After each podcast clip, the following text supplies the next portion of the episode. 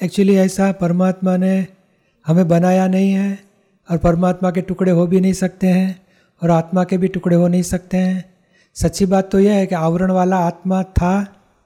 जैसे हज़ार वोट का बल्ब है, उसके ऊपर चादर डाल दिया, एक दूसरी दूसरी डाली, तीसरी तो अंधेरा छा जाएगा ना।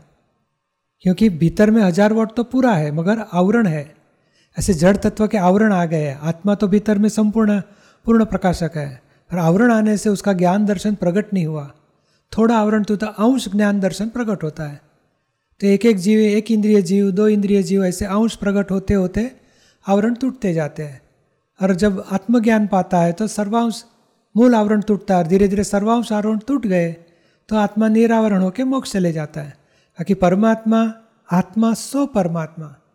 ये अंश ज्ञान प्रकट हुआ है तो जीवात्मा स्वरूप से खुद चलता है। बाद में उसको भान होगा कि मैं ये स्वस्तिका नहीं, मैं शुद्ध आत्मा हूँ तो अंतरात्मा होगा। और सब कर्म खत्म कर दिए तो परमात्मा खुद ही होके रहता है। परमात्मा दूसरा है नहीं, आत्मा सो परमात्मा। और आवरण वाला है तो जीवात्मा, अज्ञान है वहाँ तक जीवात्मा। ज्ञान हुआ तो अंतरात्मा। और केवल ज्ञान हो गया तो खुद परमात्मा हो गया। है ना? आत्मा ही खुद है और ये सर सर्व अनुभव सर अनंत अवतार से अनुभव करते करते डेवलपमेंट में ऊपर चढ़ता है। समझ में आया ना आपको? और बाद में एक बार मोक्ष चले गया बाद में वापस संसार में जन्म मरण में आएगा नहीं।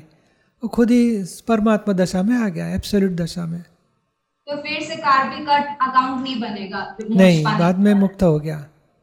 एक कर्म पूरा होने के बाद ही मोक्ष जाता है। संसार से छूट जाता है वहाँ कोई संजोग नहीं है उसको वापस संसार में खींच सके।